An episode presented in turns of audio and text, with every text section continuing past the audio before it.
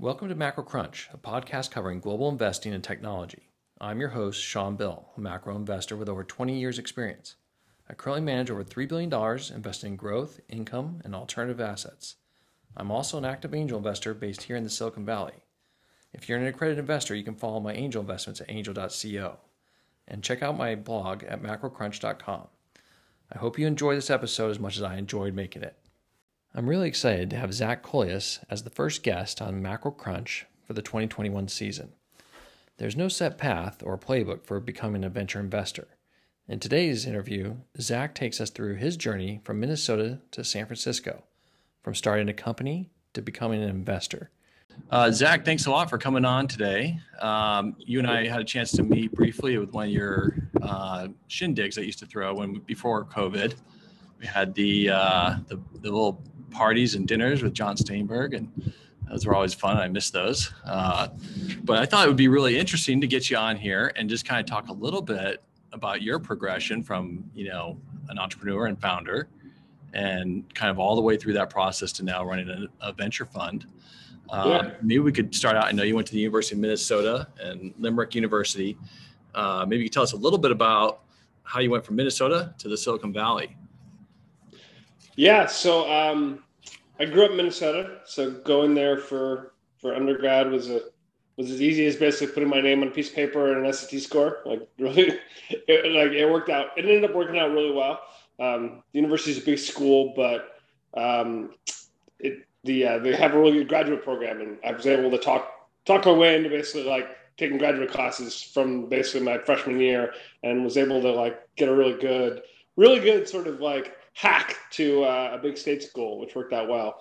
And then um, I ended up in Limerick as part of this thing called the Mitchell Scholarship, which is a, basically designed to take American kids and send them to Ireland for a year. And I had started a tech company when I was in college. We built this uh, this group called Votes for Students, which was the first online voting and registration platform, tools to help people vote on the internet back in 02, which was pretty early for that sort of that stuff.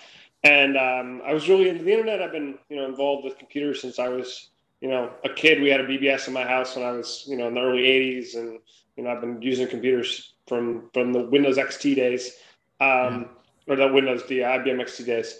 And uh, so, yeah, when I was in Ireland, all I could think about was computers and you know the internet and where I was going. And my uh, my thesis I wrote was on the role of information technologies in repressive regimes. So basically, mm. thinking about how cell phones and the internet would basically undermine power structures and lead to you know civil unrest and you know power destabilization, yeah. etc. So, um, like Twitter.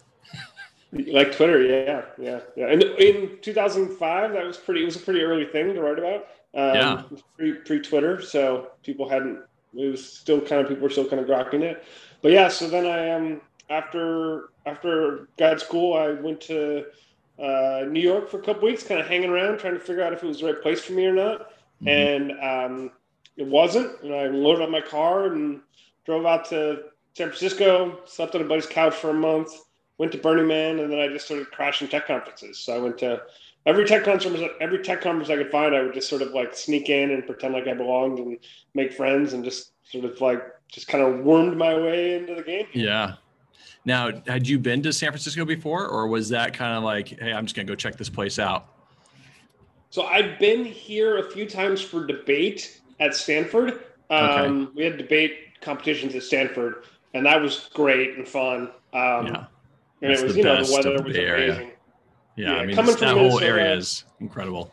Yeah, uh, and uh, it was, it, it, but really, no, I I didn't really know what I was getting myself in for. I'd never spent any time in the city of San Francisco. I, I was just, you know, just a yeah. young kid trying to make my way. Yeah, when when my we moved from Texas to uh, the Bay Area, and I remember coming from the airport in San Jose and seeing all the crazy sports cars, and then the first thing that jumped out was that pocket of weather around Stanford because we lived in Menlo Park, and uh, it was just like freaking unbelievably great weather. I was yeah. like, God, you know, I mean, you know, if you lived in Texas or Minnesota, you that stands out immediately. Yeah. It's a strong motivator. Yeah. So you come to the Bay Area, you start attending the tech conferences. So you know, TechCrunch or Y Combinator or Plug and Play, whatever. Um, how did like how was how did that first angel investment kind of develop? Like where did that idea come from and like how did that how did that come around from going from like a yeah. founder to like okay, I'm actually going to try and invest in a company? Yeah, so there's sort of a 10 year gap between when I started investing and when I first got here, which was I started a company called Triggit. Um, we were in the ad tech space, so we worked with big direct response marketers um, to provide them with you know really high quality retargeting capabilities. And we worked with Booking.com, Walmart, Best Buy, Home Depot. All the big guys use this, and we were we were on our way to you know hundreds of millions in revenue, and then Facebook just totally gutted us, which was a really excruciating experience. Um, and so when we sold that in 2015, um, I had been advising a bunch of different companies, just kind of helping them out because I'd been there at the beginning of Uber and Airbnb and Dropbox mm-hmm. and like, you know, playing poker with those guys. And like, so I, I've been deeply involved in the ecosystem and I've been advising a bunch of companies. And one of the companies that I had been advising was this company called Branch Metrics. And NEA was leading, I had introduced them to their, to, to their sort of seed, which would became mm-hmm. NEA. And so I was deeply involved in the business. And NEA was leading the A. And I was like, oh, this AngelList thing, this syndicate thing just popped up. Do you guys mind if I run a syndicate? And they were like, sure. So we put up a 200K syndicate. And, you know, 24 hours later, it was filled. And I was like, yeah. oh, look at that. I'm an investor now. Yeah. That's, um, I, had a, I had a similar experience with that. Uh, you know, it was, uh, kind of very similar. I just asked one of the founders, I'm like, hey, you mind if I syndicate this and try it? I'd never done anything. It was on 2014, I think. And uh, same thing, like within like 48 hours, the thing was filled. I couldn't believe it. I was like, this is great. You get some leverage on capital and you can do more deals. So, yeah, so was your, totally. your first syndicate in like the 2013, 2012 or 20, no, no, 2015. 2015. Okay, 2015. Yeah. Okay. Yeah. So started with the syndicates, which is a great way for people to kind of move from an advisor maybe to start actually becoming more of an investor. Uh, yeah, yeah. You know, I, I always I always try to push that with the younger guys. I'm like, you know, if you're really interested in that, take your expertise in that domain that you're you got the depth in, and try and do a syndicate. Yeah. Um, so you, you, and I know a lot about your syndicates because uh, I followed it on AngelList. But so you've done a lot of syndicates. You've deployed a lot of capital through the syndicate model and yeah. that is you know for a lot of investors that's still kind of a new thing you know for the institutional crowd like my my crowd in terms of the pension cios and what have you um, you know we i think we saw naval in 20, maybe it was 2015 or 16 uh, and it was it was uh, people were still very kind of like scratching their head about what is seed investing what is you know spvs mm-hmm. and i'm just talking about like the institutional investors and uh, you know Naval had some incredible numbers, and uh, the people were still like kind of like not sure what to make of it all. Uh, so it's kind of evolved, right? And now I think now people are doing pretty big syndicates and pretty big uh, rounds through the SPVs. So you've, yeah. you've done probably what 40 million or so, something like that on AngelList and SPVs. Uh, I think Over the, the total deployed via AngelList is a, like about 30 million now 30 million, via yeah. the SPVs. Um, yeah. So a lot but of experience running, in that space. You know, 30% IRR every yeah. year for five years now across that portfolio. And we've just had, you know, we had, we got lucky. One of our first syndicates was into cruise automation. So when the mm-hmm. GM bought them for a billion dollars, you know, yeah. everyone thought I knew what I was doing, and like a whole bunch of capital came over relatively quickly. And then awesome. you know we've had a bunch of really good exits in there. So you know we're we've got. I mean the DPI is almost at already yeah, at a 0.5 for that capital deployed, um, mm-hmm. and it looks like given the marks, we're gonna that'll be easily like a you know easily probably a 4x fund. So yeah, yeah, people are happy. Yeah, very good numbers. Yeah. Now, how did like uh, so it's a, you know having a unicorn in the portfolio from a seed stage very rare. Mm-hmm. So maybe if you could kind of talk a little bit about how that investment came about and kind yeah. of you know that's a big winner maybe some of the lessons from that investment yeah yeah so i you know like i said i've been hanging around out here for for a long time and one of my good friends was the guy who started cruise kyle uh, i knew him when he had was first joining Justin TV and was their first hardware engineer building, you know, the camera that was on Justin's head. Um, yeah. I've known for a long time, and um, I didn't invest in the seed for Cruise because I didn't have capital when that happened. Um, you know, I think I would have. I mean, now I would have obviously, but like in retrospect, it's it was tough, right? He was building a really, really hard product. Yeah. Is this you know self-driving add-on for Audi A4s. But um, when the A came around, he and I got coffee, and it was just one of those. He's like, "Yeah, dude, I think I got this," and I was yeah. like, I could see it. I was like, "Oh yeah, I think he's got it." And uh, it was a bet on Kyle, and it was very much like I just put in a, you know, relatively small check relative to that round. I mean, that was a, I think it was a twenty million dollar round, so it's you know sizable wow. amount of capital going in. Yeah, it's a big and, A. Um, yeah, it worked out really well. Yeah, yeah. I mean, like I said, very rare to get you know a seed or an A into a unicorn. So yeah, congratulations. Yeah. Especially that. that. early.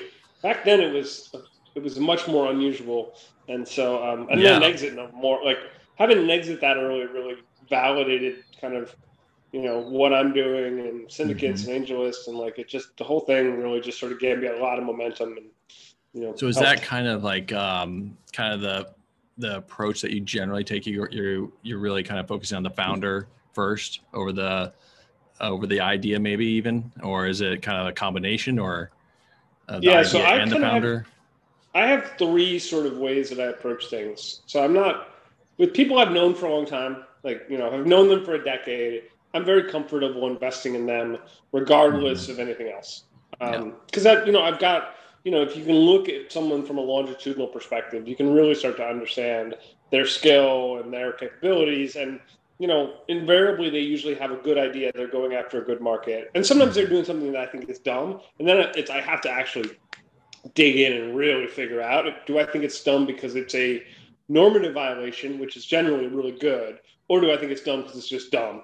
And then I'm like, eh, dude, I can't, I can't invest. Yeah, like, yeah. I love you, but I can't. I can't it's always a hard conversation. Yeah, yeah, yeah. It's it's challenging, but that that's sort of like my sweet spot because it's you know those deals are are really high quality. The, the general performance is very high, and um, but there's only so many of them, right? Like I've only known so many people who are I've known for long enough, but who also have the talent and skills to build it, and they want to. I mean, a lot of my friends have become so successful over the last, you know, 15 years that like, yeah, they'd rather sit by their pool and hang out than yeah. work. Um, yeah. It's so, kind of the hedge fund crowd too. You know, we, we see that in the hedge fund world. We back a bunch of these hedge funds, and then after they made, you know, significant amount of money, uh, the alpha does drop because they don't work as hard. They don't need to. Yeah, yeah, and it's you know it's normal. Um, yeah. But yeah, so that but that that sort of zone of competence is limited. There's only so much capital can go into that. And generally, the other thing is is that they tend to be highly competitive rounds. So, like for instance, like this summer, one of my good buddies, he basically started. He was like early at um, running product at Pinterest, and then he ran product at Affirm, and like I've known him for many many years, and he was like, "Hey, I have this idea. I want to start this company in the mental health space." And I was like, "I want to give you all. I want to give you all the money you need. Like, mm-hmm. I'll give you a million dollars tomorrow because he's amazing, right?" And like, you know, he calls me up a couple days later. He's like, "Yeah, like you predicted. You know, Max Levchin wants part of the round, and Dave Tisch wants part of the round, and like all these friends. And so we suddenly, instead of getting a million in, I got two fifty in, and yeah. then you know." you know, two months later, Sequoia shows up and they're like, "Hey, and oh by the way, you guys can't invest anymore. We're going to take all of it." And yeah, so, yeah, like, It's it's those rounds generally are difficult to move a lot of capital into. Um, so you... then the second area mm-hmm. that I spend a lot of time is it's just sort of trying to identify founders that I think are talented that are doing something that's interesting and that are basically at the cusp of product market fit but are not yet there where i can sort of hang around the rim and track them and watch them and help them and really try to build that sort of longitudinal sort of perspective on their business and who they are and then hopefully if they basically hit sort of like that first hint of product market fit then i can basically swoop in and write a check and start to move capital into the business um, and that's actually lots and lots of my businesses look like that and yeah. generally B2B software businesses, sometimes a little bit outside of those zones, but that's where I play. And then the, the third, third, category, one. which is, you know, slightly more narrow, is categories where I have a deep expertise in the space. Like I've known like ad tech, martech, stuff like that. Uh, and there I can basically like bet on an idea. I'm like, okay, I don't really know you that well, but I know this idea is really good. Okay, I'm to bet on that. But that's I found to be a very challenging space to play in because those markets move really rapidly and it's hard to basically be at the cutting edge like I used to be. And so I've I've seen my sort of insights decline into those markets. And so um, it's that second category that's really the meat of my sort of arrow. Gotcha. Now, um, it almost sounds like when you're waiting around the rim, when you're hanging around the rim and you're kind of waiting for that product market fit, that maybe that would also kind of put you in a position where you're open to doing kind of maybe plus rounds, like a seed plus round or something in between, yeah. you know, to try to get in there before the next round. And, and yeah. Yeah. And so you, you, do that. And then do you generally, when you're doing a plus round or an add-on, is it, you're trying to do it uh, at the last round or a little bit above, or how, how does that generally play out? Yeah. I mean, it really just depends on the dynamic and, yeah. um, you know, there's there's an interesting there's an interesting aspect in venture where social proof is a big driver to venture rounds. Like, you know, mm-hmm. people will look at who else is doing this deal, yeah. how competitive is this deal, how hot, how how exciting is the deal. And that social proof leads to what I think of as special situations when you're outside of those zones. And the zones are really clean. Like the seed zone is sort of like a founder with a pedigree or some sort of proof that they're good comes into an early stage seed group and they have an idea they don't necessarily have a lot of traction and it's like we're going to go execute against this idea and here's who we are and they're going to raise you know two to five million dollars on the seed valuation. And that's that's a that zone is well well delineated in the market. But what often happens is, is that those founders go do that and then they execute for some period of time and sometimes they just they don't succeed right out of the gate. And so suddenly things get bumpy. It's unclear where the investment's going to go. And a lot of basically outsiders who are looking at the deal are like, well, we don't know if you're failing because the idea sucks or if you suck. And like, yeah. we don't really have a good sense of what's going on here. So we're uncomfortable basically with this deal because it no longer has the hype it had at seed, yep. but it doesn't yet have the metrics that's required to get to a Series A. And, it, yeah. and I think of this as like a special situation. It's like it's like a special situation in the stock market in that like you have to go in and do the work. You have to like peel back the layers of the onion and figure out what's going on. And a lot of people don't like doing that but yeah. I, I do like it so it works well. I mean that that could be an area where you know repetition and number of deals that you're doing kind of gives you a little bit of pattern recognition or something maybe a little insight into kind of like okay who's like legit in terms of potentially going to make it out of this slump and into that that phase versus who's just on the wrong track, right? Yeah. Um, I mean, what I like to look for is an articulation of a value proposition that crystallizes in a way that's clear. So, like most founders, when they're working on an idea, they'll tell you, "Oh, we're going to do this and this and this and this and this," and we and there's all these ands. And then mm-hmm. when you find the thing that actually works, the ands all fall away, and it becomes, right. "We do this. This is what we yeah. do." Because that's the thing where you can call somebody at nine o'clock at night on their cell phone that you don't know while they're putting their kid to bed and be like, "Hey, I have a X." One sentence, and they're like, "Oh, I want to talk to you tomorrow." Instead of yeah. "Fuck you, why are you calling me?" Like, yeah, yeah, and like that, because in order for something to break through in this market, like the scale, the potential scale and distribution is unlimited. The the value needs to really the delta, the value delta needs to be material. And it has to be like a big delta where a customer's like, oh my God, I have that pain, or that really is super valuable to me. Like, I love that. Let's do yeah. it. Yeah. Because then if you can find, and once you find that articulation, if you then could call some customers and be like, hey, is this valuable to you? And they're like, oh yeah. Like, okay, now we got something. And so then what ends up happening is, is like that that crystallization on value usually ends up leading to growth because customers are buying. And then about, you know, at the two to three months of month over month growth ratio, now any VC can extend the line. They just look right. at that growth and they're like, oh, and then, it, then you have hyper competitive rounds where yeah. VC firms come in blasting and they have a totally different model and they're willing to pay much higher prices. They don't have the same risk in that sort of nether zone. And so that's really interesting. Yeah, we've definitely seen this in the pension space where you know the zero interest rates and the quantitative easing that's going on has pushed institutional investors out the risk curve. Yeah. So you know when we used to be able to go into high yield and get it, meet our numbers, now we have to go into equity. And our equity yeah. bucket that used to get the equity returns now has to go into private equity or venture. And yeah. so it's forcing us out that way. And then I think what what we're seeing is the institutional investors are like, hey, maybe we should be doing late stage VC as a substitute for our small cap investing. So get rid yeah. of the public small cap. Let's go with Hadley Harbor or whoever, Sequoia, yeah. and we'll do these late stage deals, which then also pushes their capital to where they're like, oh, well, you know, geez, we need to go down the, you know, guys that maybe did B's and C's are doing A rounds or C or seed rounds and they're taking the whole thing. So that, yeah. that when you mentioned, uh, you know, that it gets very competitive, I, it brings me brings to mind kind of the idea of the pro rata, right? And is that something that you uh, really try to capture if you're doing a seed or series A? Like I, I got to have my pro rata so I know I can get into that next round, or does it not not really uh, part of the equation? Well, so pro rata as a sort of like strict rule is basically dead.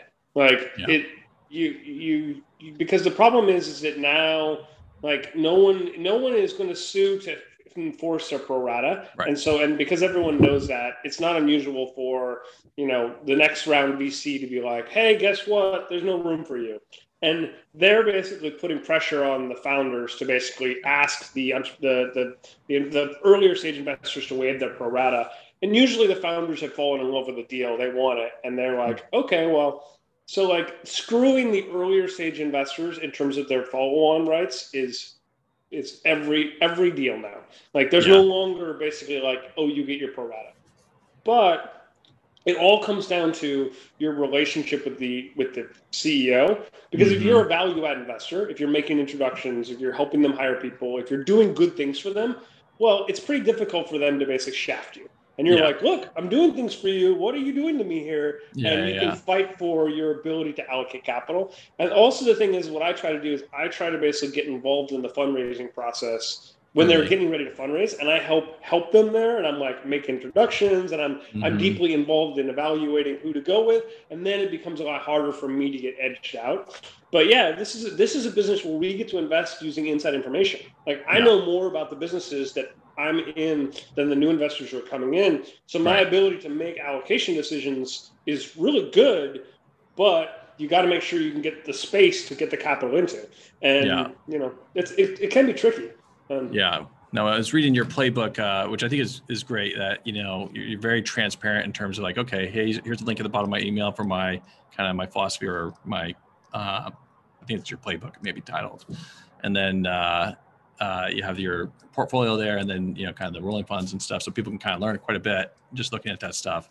Um, now, in your playbook, it kind of talked about seed to C, I think it was. Yeah. So, yeah. how do you think about that? Like when I'm when you're looking at a company and you know you're doing a seed round you know a 250 is a pretty big number right and then you get to series a and you know it's not such a big number and then by the time you're at a b it could be maybe too big to even be able to really be involved at least as an individual but you get the funds so how do you work yeah. through that whole thing like where do you i guess c round is where you kind of stop yeah. investing well so the way i do it is almost all of my time and energy in terms of the first relationships is early stage so from seed to A is where I'm trying to get involved in the businesses and get, you know, a foot in the door and get a check on the cap table and start to get engaged and start collecting information.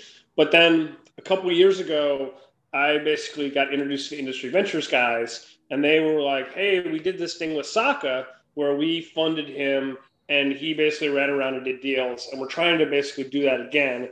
And would you be interested in, in helping us figure out how to do that?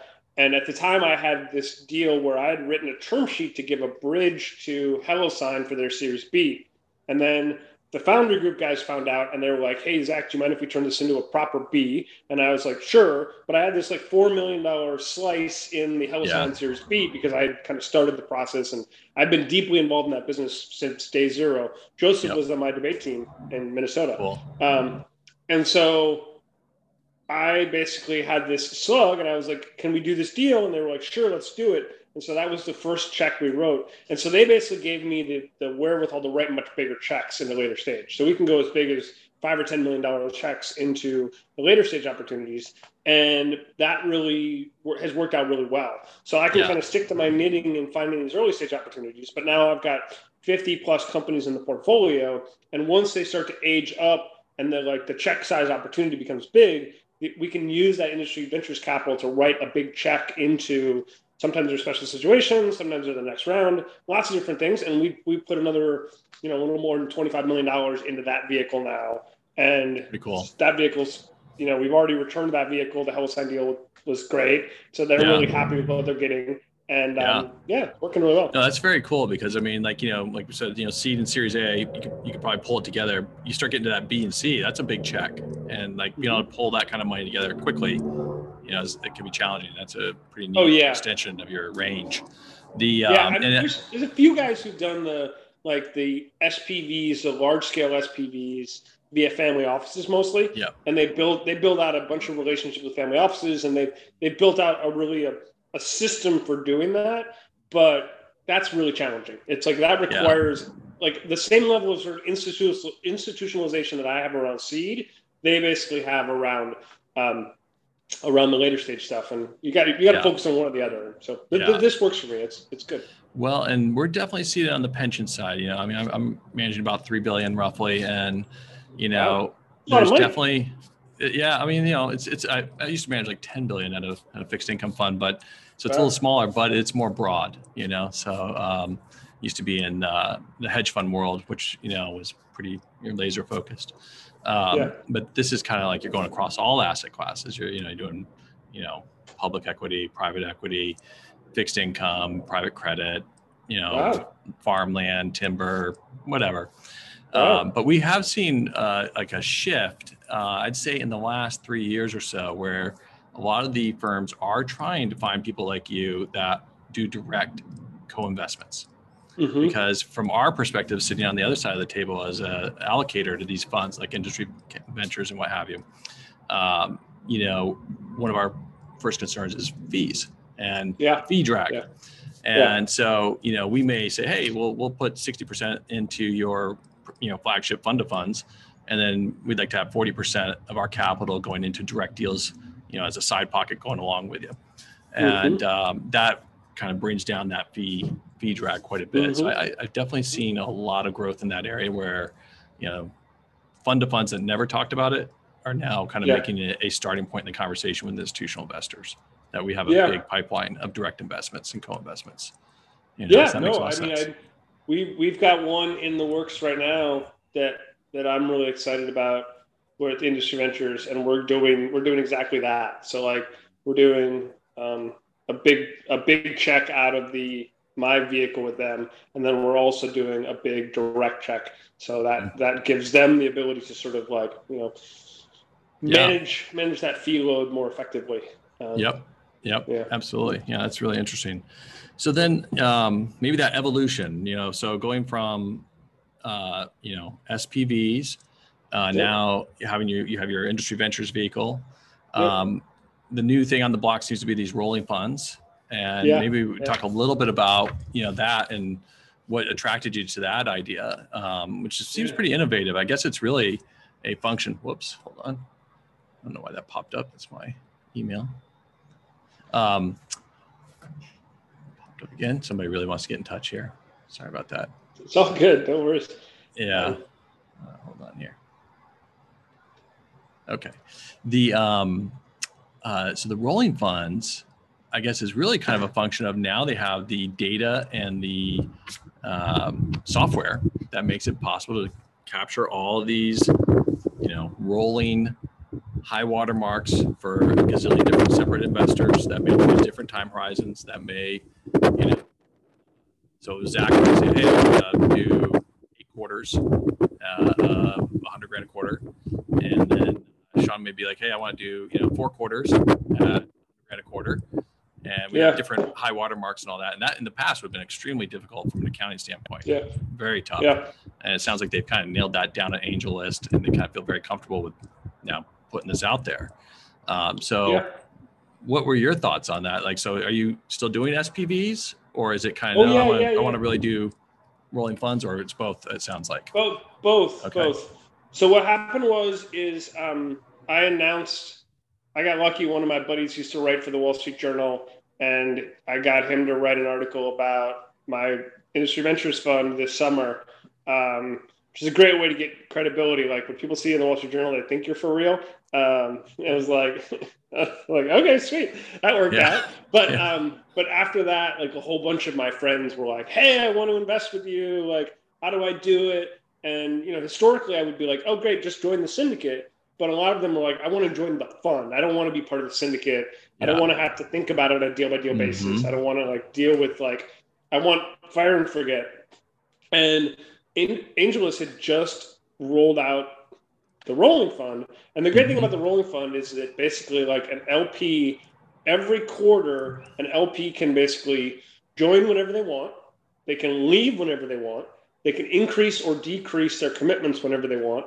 And it's super LP friendly because like normally if you're an LP and you're going to join a venture fund, you're like you're stuck with that person for 10 years. Mm-hmm. And if they basically turn out to be an idiot, you got to keep writing checks into them, which is yeah. super painful. And yeah and it's just like you so what ends up happening is you have this super high bar for diligence that most lps do because you've got this long-term commitment with this manager and and that high bar makes the whole process really painful and everybody hates it and it's just like it's a really it's like the whole thing sucks yeah and so this rolling fund concept the rolling concept is great it's like i can go to my friends and be like hey you want to invest here's the rolling fund sign up whenever you want it's mm. here and if you want to leave great. I don't care. If you want to increase, which has been happening lately, everyone's like increasing their allocations. Great. I don't care. Mm. And so it's like, it gives me this very lightweight way to deal with LPs and especially like new LPs. Like I just had a family office reach out, you know, maybe a month ago, and they're like, hey, we want to go through this process. And I was like, look,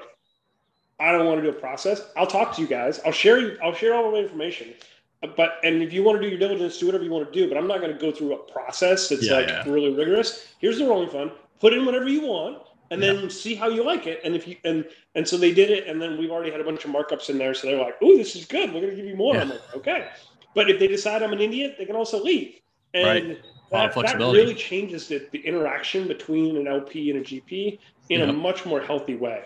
Like, yeah it's yeah, much better. Yeah, it's it's interesting. You know, even from the LP side, you know, as a as a pension fund, if we go make an early commitment to a new venture fund, and then you know we're whatever twenty five million dollars into the fund, and then down the road, you know, another fifty million comes in, and we get diluted down, right, on all that, and we kind of took a little more risk up front. And yeah. so it's kind of nice if you could do the the quarterly rolling. It's like okay, you know, we're putting a million bucks a quarter, and you know, we're going to do this for four years and you know we're not going to really necessarily be diluted in any of those original investments as yeah, other no, LPs come on board. Which yeah, cool. Yeah, every yeah, quarter basically is its own discrete fund, and so the investments that get made that quarter, you have your your shares in those investments, and they you they stay with you through the life of you know those investments, and when those investments eventually exit, then basically you get your you know you get your distributions. So right. it's it's really clean. I like AngelList I mean, they've they've traditionally just really innovated in a lot of exciting yeah. ways. It's good. Yeah, they've done really a really good, good job. Uh, yeah, every time I, I see what they're doing, I'm like, you know, they're they're on the cutting edge of this space. Uh, yeah. And I think they were talking about doing like an index fund of the Silicon Valley, which would be really interesting if they could get that off the ground because you know you could just kind of say, okay, we're going to invest in all these deals that come along, and you know, over a ten year period, we got an Uber, a Twitter, a, you know, Airbnb, whatever that flows through the system. Yeah, pretty cool way yeah. invest in the innovation economy. Um, yeah. So, so I don't want to keep it too long. Um, so, what are like what is the area that you're kind of excited about now, and why is now the right time to be focused on it? And what like where are you spending your time now? yeah, I mean, so I I've just been sticking to my knitting, early stage, finding you know these companies when they're young and helping them out, and you know getting getting ownership early when it's cheap and then you know just trying to help them over the course. Because it's when i look at sort of like you know the future you know we've got 20 years you know we're going to have cars that drive themselves. Like you know that's we're going to have vr that feels and looks real mm-hmm. like e-commerce is going to basically be to like you push a button and it just shows up at your door and it's delivered by a drone or a robot like all this stuff that basically like if you think of it as science fiction but really if you look at the trend lines around technology it's clearly going to happen but mm-hmm. if you mm-hmm. look at like the incremental work that needs to be done between here and there, there's just a tremendous amount of work that needs to be done on every vector you can possibly imagine. And it's, you know, improving the back office accounts payable software for mid-market sort of like Yeah. enterprises which you know is a market that we're in and is we're doing really well in because it's broken and needs it's a lot of work Mhm, and so mhm. i look at those incremental steps that we have of of um, of of just making the things work better and inventing and building new technology and i, I i'm going to be able to do this until i i no longer want to do it like Yeah. so, and the earliest stage is the most interesting to me because, like, you look at like one of the companies we're investing in is a company called Mercury, which is a, a bank for Yep. startups. Yep. And you know, we invested at a you know, a ten million dollar valuation, Yep. and that that's clearly going to be a multi billion dollar business at the rate that they're going. And so, like. We were for a relatively small check. We were able to get a very large piece of ownership. Where today, if you wanted to go in and buy that ownership, it would cost you tens of millions of dollars. And so, Yeah. like, you look at that opportunity and it's really like that for as a manager like the alpha really is about that it's about Yeah. identifying these businesses that are going to get really big and being able to buy ownership when they're it's relatively cheap and and doing it in a, before the rest of the market realizes it and starts piling into it and driving it to the moon and Yeah. yeah that's that's I fun that's the challenge Yeah, and I think the banking space is just getting started. Really, you know, I Yeah, mean, totally. that's how I originally got interested in angel investing. Mike Cagney was a friend of mine from the hedge fund world and was starting SoFi, and yeah know, we both went to Stanford Business School, and uh, you know, I started poking around, watching what was going on there, and I was kind of shocked that all these hedge fund guys were kind of shifting over to the tech space, you know, because they had really good businesses going, and uh, you know, like Dan Morehead, right? You know, managing a billion dollars, gives it all back to investors, goes over to this crypto thing. Everybody's like, "What the heck is this?" You know, Yeah. John Burbank, you know, another one Yeah. in San Francisco. There's a lot of them. Um, but yeah, it's it's it's super interesting. I do think it's very early in fintech still. Even um, Mhm. that's kind of the area I try to spend most of my time because I feel like I have a little bit of an edge there. And I, I remember, I think it was Immad, right, from Mercury. Yeah, of course. Yeah, yeah, super, super good. Yeah, that was really interesting. Yeah. he's awesome Um, He's yeah. Now, being in San Francisco, uh, a lot of chatter about people moving out of San Francisco.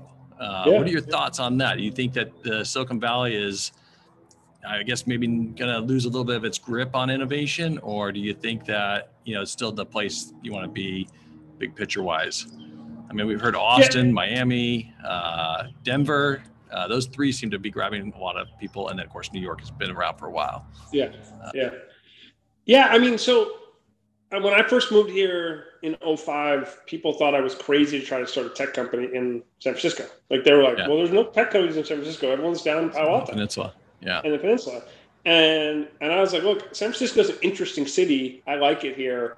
You know, there's a lot of things that the mountains are here, the water's here. Yeah. There's like everything that, that I'm really excited about. You know, um, as a place to live is here." and so I've been here, you know, through the you know the downs and the Yeah. ups of sort of like all these tech companies moving into the city. But the problem is, is that the city is run by people who are ideologically, you know, kind of morons, in my opinion, and so they really dealt very poorly with the growth that came from all these tech companies hiring and, and staffing people, and they've they've made it a place because if they've been unwilling to build. They've made it a place that just isn't sustainable for housing. You know, Yeah. workers. Like you just can't you can't build a business in this city if you're going to have any scale because the housing is just too expensive. It's And- very expensive. And so like we're now seeing the release valve from that, which is work from home and remote work, and you know the the beautiful tools that we built is making it possible for people to work from Yeah. anywhere. And you know that's great if you want to go live in Miami and work in technology, you you now can. Whereas before, you really would have been in, a, in really a second place. Yeah. That said, and I mean the city, I think is, I mean it's a disaster. Like the crime here is out of control. Like. Yeah. the, the trash is just it makes me just really infuriated with, with Yeah. the stupidity of of basically the ideology of this of this city. But I still think it's basically going to be the place where, like, to go back to the beginning of our conversation, like those dinners that we run, we every every Mhm. month we get 45 entrepreneurs together one night, and the next night we get 45 VCs together, and we just have a random dinner and we just all hang out and chat, and it's super informal. But like Spontaneous collisions. I- I've got a thousand people on each of those lists, and they're really high quality people. And I can do that every month, and there's no pressure. I don't have to email anybody. They're always oversold, and it's like the the density of of players in this Network. space in this market is higher than anywhere else in the world. And like yeah. I can't imagine being able to run that at the same scale in any of those other ancillary markets. It would be harder because like getting 45 VCs together in Austin requires a private plane to fly them in. Yeah. Uh, whereas yeah. here, you know, they, they, they fall out of the trees. Yeah. So it's kind of that beehive effect that Jobs talks about, right? I mean, you can go take risks, start on some startup, and if it doesn't work out, there are all these other opportunities that you can kind of move around to. And so you inherently have probably a little bit higher risk taking individuals that you know feel comfortable taking and embracing the risk.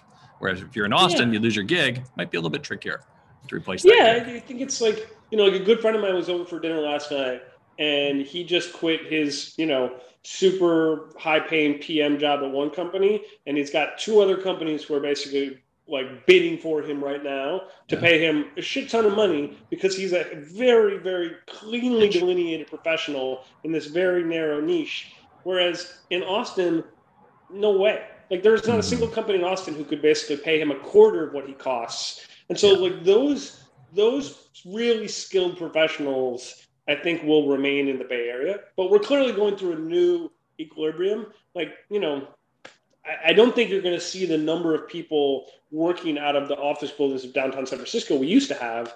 And, you know, that's going to be a bumpy process as the city sort of like recenters itself. Yeah. Well, I want to be respectful of your time. I know we're starting to run over here, so we'll wrap up there. Uh, if people wanted to follow you, I guess Twitter is probably one of the better places. Any other things? Yeah, that... yeah. Twitter, Twitter, LinkedIn. Um, yep. Yeah, those are the those are the two places I spend most of my social media time. All right, awesome. Well, thanks so much for taking the time, Zach. Really enjoyed it, and I think uh, it's really interesting story that people are gonna get a kick out of hearing. So awesome, good talking to you. Thanks for yeah, you uh, too. thanks for doing this. I appreciate it. All right, thanks a lot.